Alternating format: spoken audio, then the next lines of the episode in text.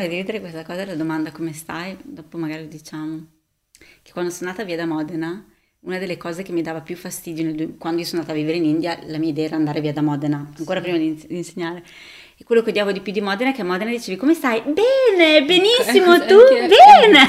Infatti è, ah, è, è proprio quello su mm, cui volevo riflettere, sì, sì. che viene utilizzata come domanda cioè come convenevole, quindi non, non ci si fa davvero attenzione mm. ed è sbagliato. Bene. Ciao Vania. Ciao. E, ehm, partiamo così con una domanda mm, tanto banale quanto in realtà molto profonda. Come stai? Rispondo sinceramente, eh? emozionata oggi per questa intervista sicuramente e poi sono, sto con la testa che frulla sono molto sul mentale in questo periodo, tanti pensieri, e ho questa ansia di capire come poter impostare il futuro. E, però sono positiva perché dopo tanti anni di lavoro ho, ho una sorta di curiosità vivace che mi sta travolgendo.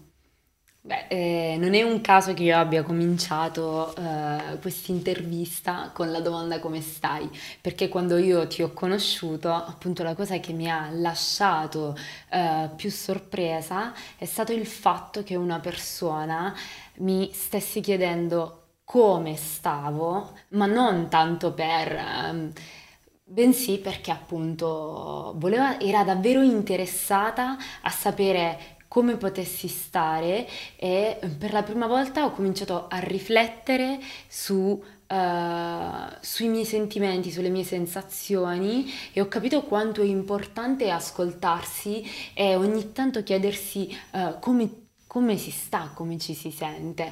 E, secondo me hai questo grande merito, ecco, uh, perché Uh, è importante al giorno d'oggi imparare uh, ad ascoltarsi e spesso mh, nella società di oggi che è così tanto frenetica questa cosa non è tanto sentita. Uh, come po- possiamo imparare a fare questa cosa secondo te? Allora, la domanda, le domande mh, sono uno dei più potenti strumenti di crescita personale che abbiamo, proprio quegli strumenti che si chiamano di self-help. Quindi porsi tante domande sicuramente è una cosa che ti aiuta a metterti in discussione e a crescere. E la domanda come stai può diventare un vero esercizio spirituale anche, un esercizio mentale, un esercizio spirituale. Uno dei vari maestri che ho incontrato nel mio percorso è stato a sua volta iniziato da un eh, maestro, un indiano Lakota, e, e un esercizio che gli faceva fare era durante il giorno, diverse volte al giorno, arrivato a contare anche tipo 200 volte al giorno, batteva un tamburo e quando batteva il tamburo lui doveva fermarsi e in quell'istante chiedersi come stai. Eh, questo è un primo esercizio che mi viene da dire. E l'altra cosa invece è un vero viaggio, a mio avviso meraviglioso, che è il viaggio del sentire e attraverso la domanda come stai inizi a sentire quello che si muove dentro di te. Allora magari la risposta non è più il bene benissimo no? Con, che ci diciamo per eh, convenevoli, e, ma inizia a essere una risposta che è fatta di sfumature dove appunto uno dice aspetta, da quanto tempo è che non mi chiedo come sto e che una persona realmente interessata a sentire come sto me lo chiede allora lì ti puoi aprire e dire, magari in un momento come quello che stiamo vivendo adesso, come stai veramente e ti scopri che sei molto più vicina al prossimo rispetto a quello che pensavi. Quindi sì, speriamo in una società che sia un po' più improntata sull'ascolto. Insomma, eh, Vania, tu sei eh, insegnante di Ashtanga Yoga, che è una cosa nuovissima che io ad esempio personalmente appunto non conoscevo e eh, quando ho ascoltato per la prima volta la tua storia uh, non potevo non fare due chiacchiere con te, uh, perché secondo me la tua storia è la prova tangente del fatto che la vita ti riserva sempre tantissime sorprese e che non è mai troppo tardi uh, per capire qual è la strada da seguire nella propria vita. Quindi ti chiedo semplicemente com'è che si è rivelata la tua strada, quando è che hai capito um, che volevi fare l'insegnante di yoga, com'è nata questa tua uh, passione? Allora, premetto dicendo che la vita ti riserva sempre delle sorprese, la realtà del collegio per me è stata l'ultima sorpresa più grossa che è arrivata nella mia vita. E quando mi dicono qual è la tua o magari tante persone che mi hanno detto nella vita sei fortunata, io all'inizio pensavo di essere fortunata, in realtà la fortuna credo che si costruisca, eh, però devo dire che ho un buon karma per gli incontri, quindi sicuramente una cosa che mi ha aiutato molto lungo il mio percorso è stata incontrare persone eh, chiave nella mia vita, ogni incontro per me è speciale. Quando ho capito eh, la mia chiamata, diciamo così, mh, non lo ricordo esattamente, però ho dei momenti, ho dei flash eh, di estrema presenza, uno di questi, dico sempre, il 1998, eh, l'album di Madonna Ray of Light, eh, questo album che a me piaceva tantissimo, io non conoscevo l'inglese, non dirò quanti anni avevo ai tempi, ma ero molto giovane e non conoscevo l'inglese, ma mi ricordo questa canzone particolare nel CD che io mi mettevo sempre in loop ancora CD, mm, come si dice, la radio grande, mentre facevo la vasca ed era una canzone bellissima ed è eh, il mantra che recitiamo all'inizio della pratica dell'Ashtanga Yoga, che Madonna a suo tempo è stata una delle eh, persone che più ha reso famoso, famosa la pratica dell'Ashtanga in Occidente, aveva inciso questo pezzo e quindi il mio primo incontro con l'Ashtanga è stato lì. Poi il vero incontro è stato con lo yoga e pian pianino i miei gusti e il mio mi piace mi ha condotto verso la pratica dell'Ashtanga Yoga. Non è l'unica cosa che ho studiato negli anni perché parallelamente ho portato avanti diversi percorsi di crescita personale eh, motivata dal come stai, no? Perché evidentemente c'era qualcosa dentro di me che non stava così bene e da lì ho iniziato a eh, studiare decidere poi di eh, insegnare non l'ho fatto io, nel senso che c'era stato un primo incontro eh, con un mio maestro che mi aveva detto ma sì dai magari poi potresti insegnare, eh, però poi non si era materializzata la cosa, evidentemente i tempi non erano maturi. Io sono andata a vivere nel 2012 in India ed è stato lì il mio primo insegnante indiano che a un certo punto mi ha mm, fortemente caldeggiato di fare un teacher training e, e, poi mi ha rispedita a casa con un sonoro calcio in culo e mi ha detto tu adesso torni casa, a casa ad insegnare.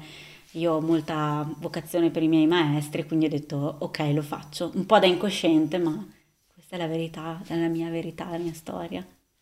E quindi tu nel 2012 hai deciso così all'improvviso eh, di lasciare tutto, quelle che erano diciamo qui le tue certezze qui a Modena per partire eh, alla volta dell'India.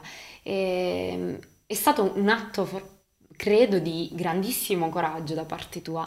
E, eh, cos'è che ti ha, non cosa ti ha spinto ad andare in India, ma cos'è che ti ha lasciato quell'esperienza lì?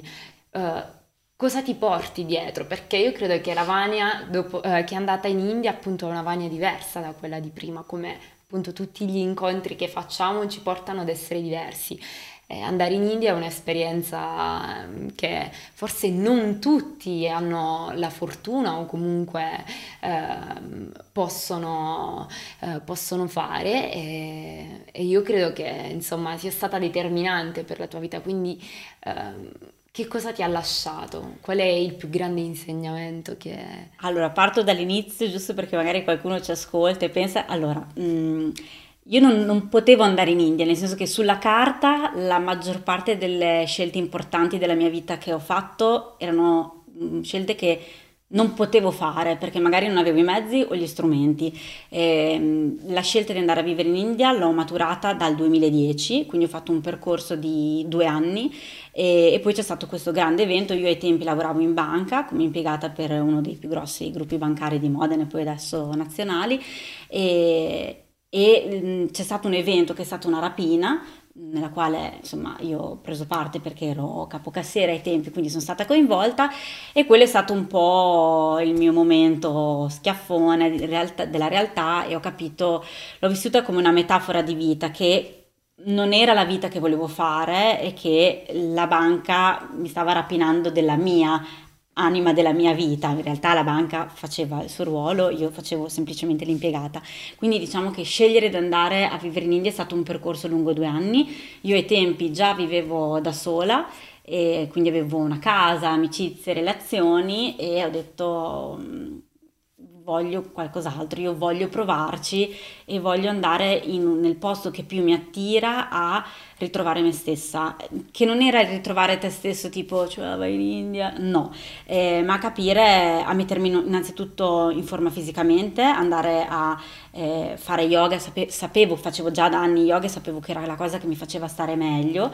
E poi ero interessata a fare dei trattamenti ayurvedici, avevo vari interessi, volevo andare a studiare, ho detto basta, adesso mi prendo cura di me, a zero tutto quanto e vado. Quello che mi ha lasciato l'India sono i rapporti con delle persone speciali e l'inglese, perché io non parlavo praticamente inglese, ho studiato in maniera approfondita il francese, l'inglese per tutta una serie di cose strane, di, di percorsi formativi.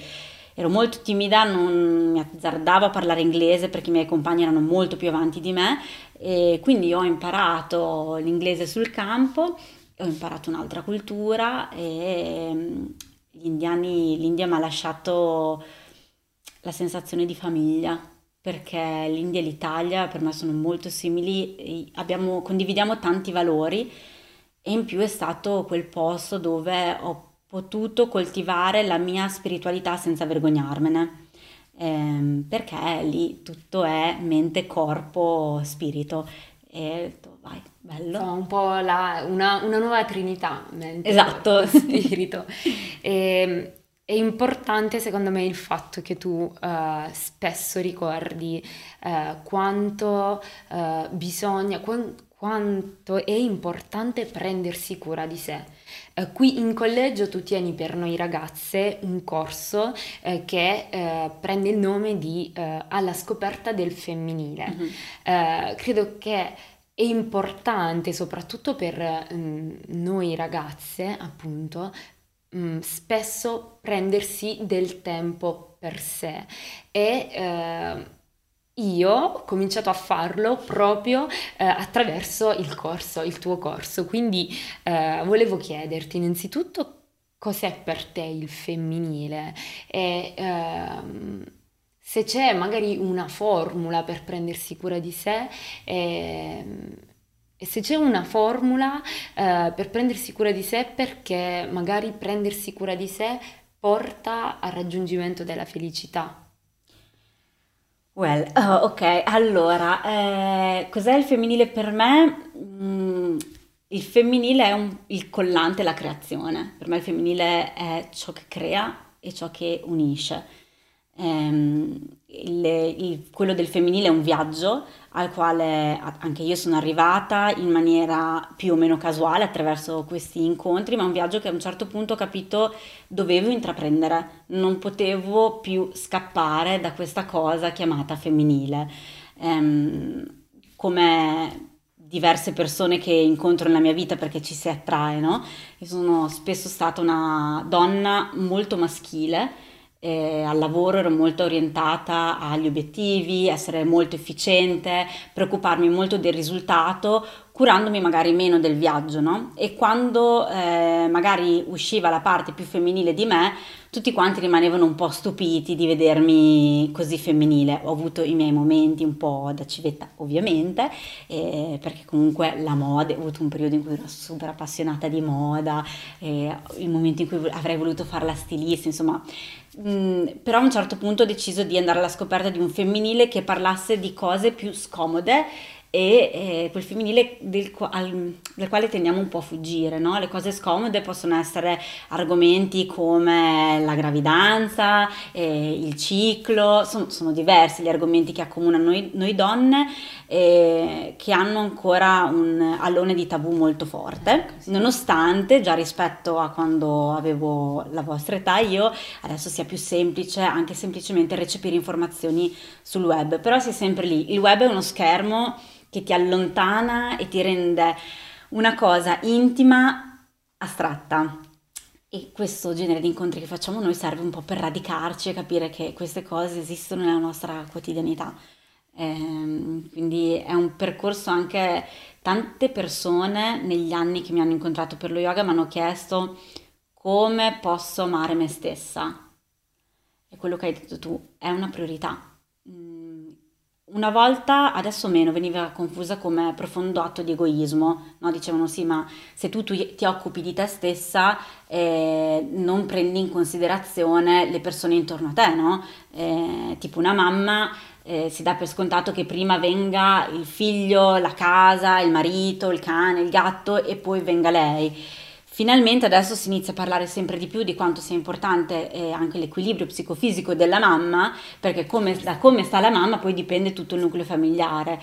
Ancora prima magari di arrivare ad essere madri fisicamente, eh, è importante imparare a prendersi cura di se stesse, che può voler dire tante cose, anche cose sciocche, che non sono sciocche ma per alcune di noi lo sono, che vuol dire magari prendersi cura del proprio aspetto fisico e soprattutto per iniziare a staccarsi dal cliché del sono bella solo se corrispondo a quel canone, perché tanto questo è uno stigma che ci portiamo addosso, non è passato, non sappiamo quando passerà, adesso c'è questo t- movimento di body positive che però è pieno di contrasti al suo interno, quindi credo che viaggio del, il viaggio del femminile sia un viaggio d'amore verso se stesse. Eh, sì, è, è, verissimo. Io uh, appunto sono rimasta uh, estremamente colpita da, questi, da, queste ore di lezione che teniamo con te.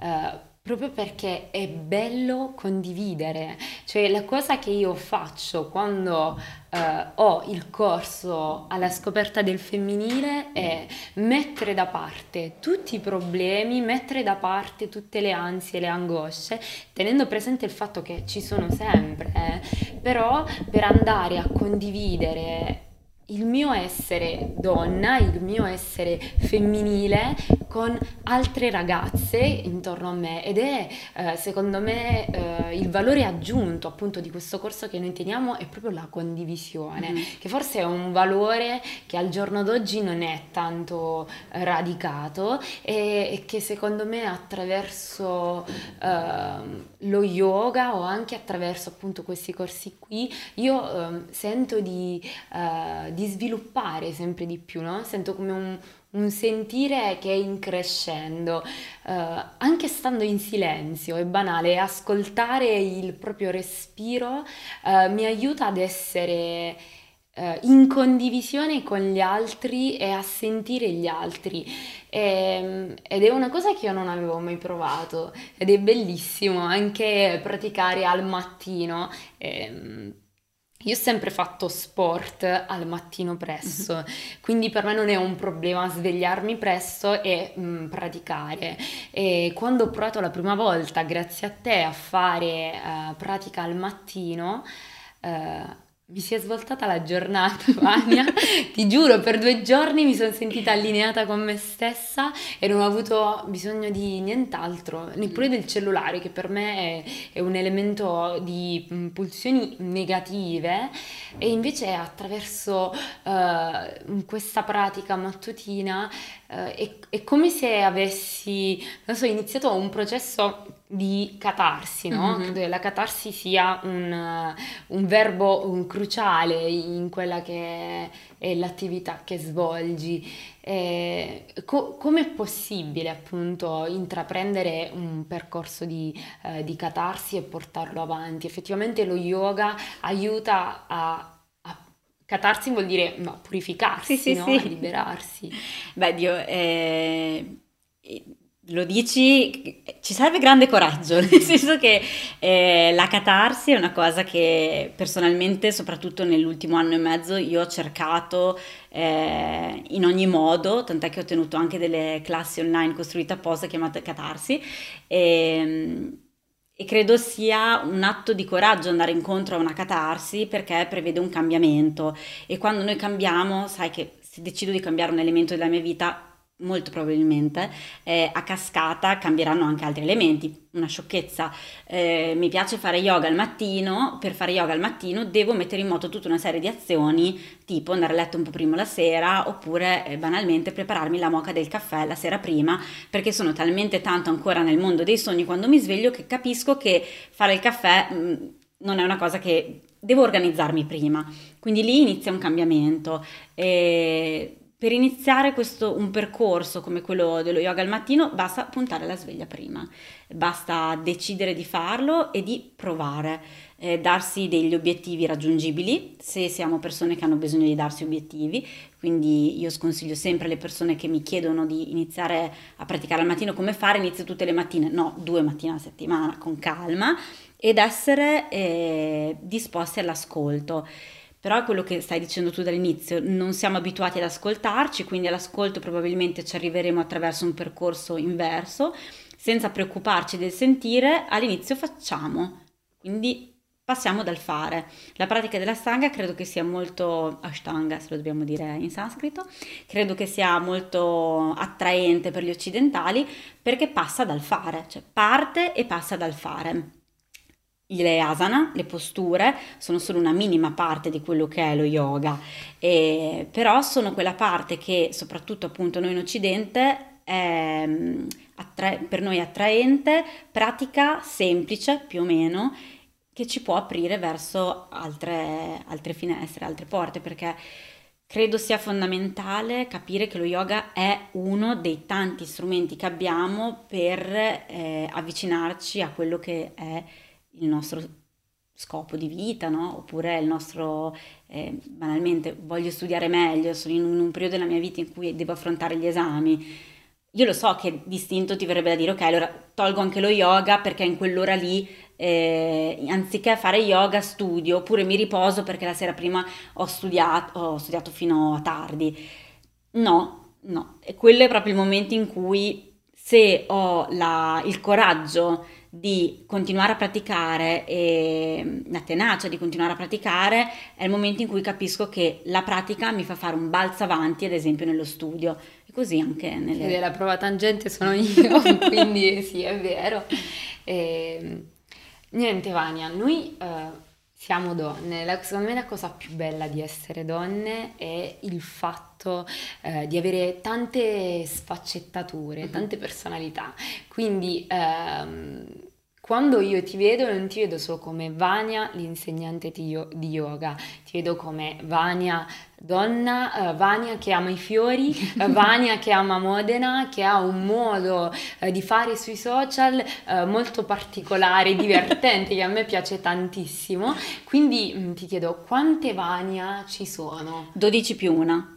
Siamo 12 più una quindi 13 è la, la, tredicesima è quella che comanda più o meno e le altre 12 le ho identificate negli ultimi anni, hanno dei nomi specifici, ce n'è una che si chiama Caratteri di scusate, ma si chiama proprio così e almeno siamo queste. E... Col filtro principessa passa filtro tutto. principessa passa tutto e ti faccio ridere su questa cosa dei social perché magari per voi non l'è più, ma tu pensa che nel 2017 eh, venivo an- già ancora, non so come dirti perché il tempo è una cosa relativa, eh, molto derisa anche da persone nel mio mondo perché utilizzavi i social per comunicare, perché nel 2017 chi comunicava di yoga comunicava in mutande reggiseno facendo posture su internet e dando l'idea, molto belle, e dando l'idea che lo yoga fosse fare la postura bella corrispondendo anche ad un determinato standard estetico, perché mh, questa è una cosa nel quale nel mondo dello yoga si parla poco, c'è molto perbenismo, ma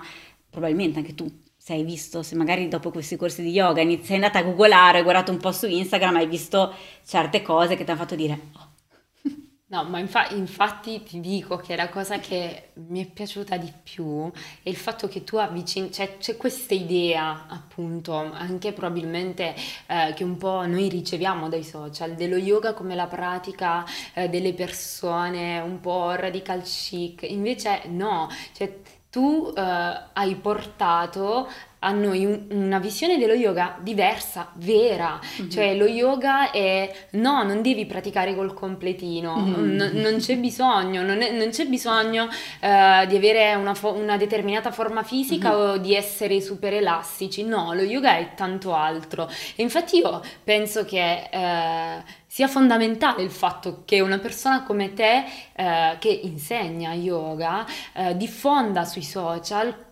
che cos'è davvero lo yoga? Perché appunto c'è tanta, ehm, eh, n- non è tanto conosciuto questo lato, ecco, Sai, su- c'è sul- tanta disinformazione. Sul davvero, nel senso nemmeno io so fino in fondo cos'è lo yoga, cioè studio, sto studiando e eh, è un percorso infinito.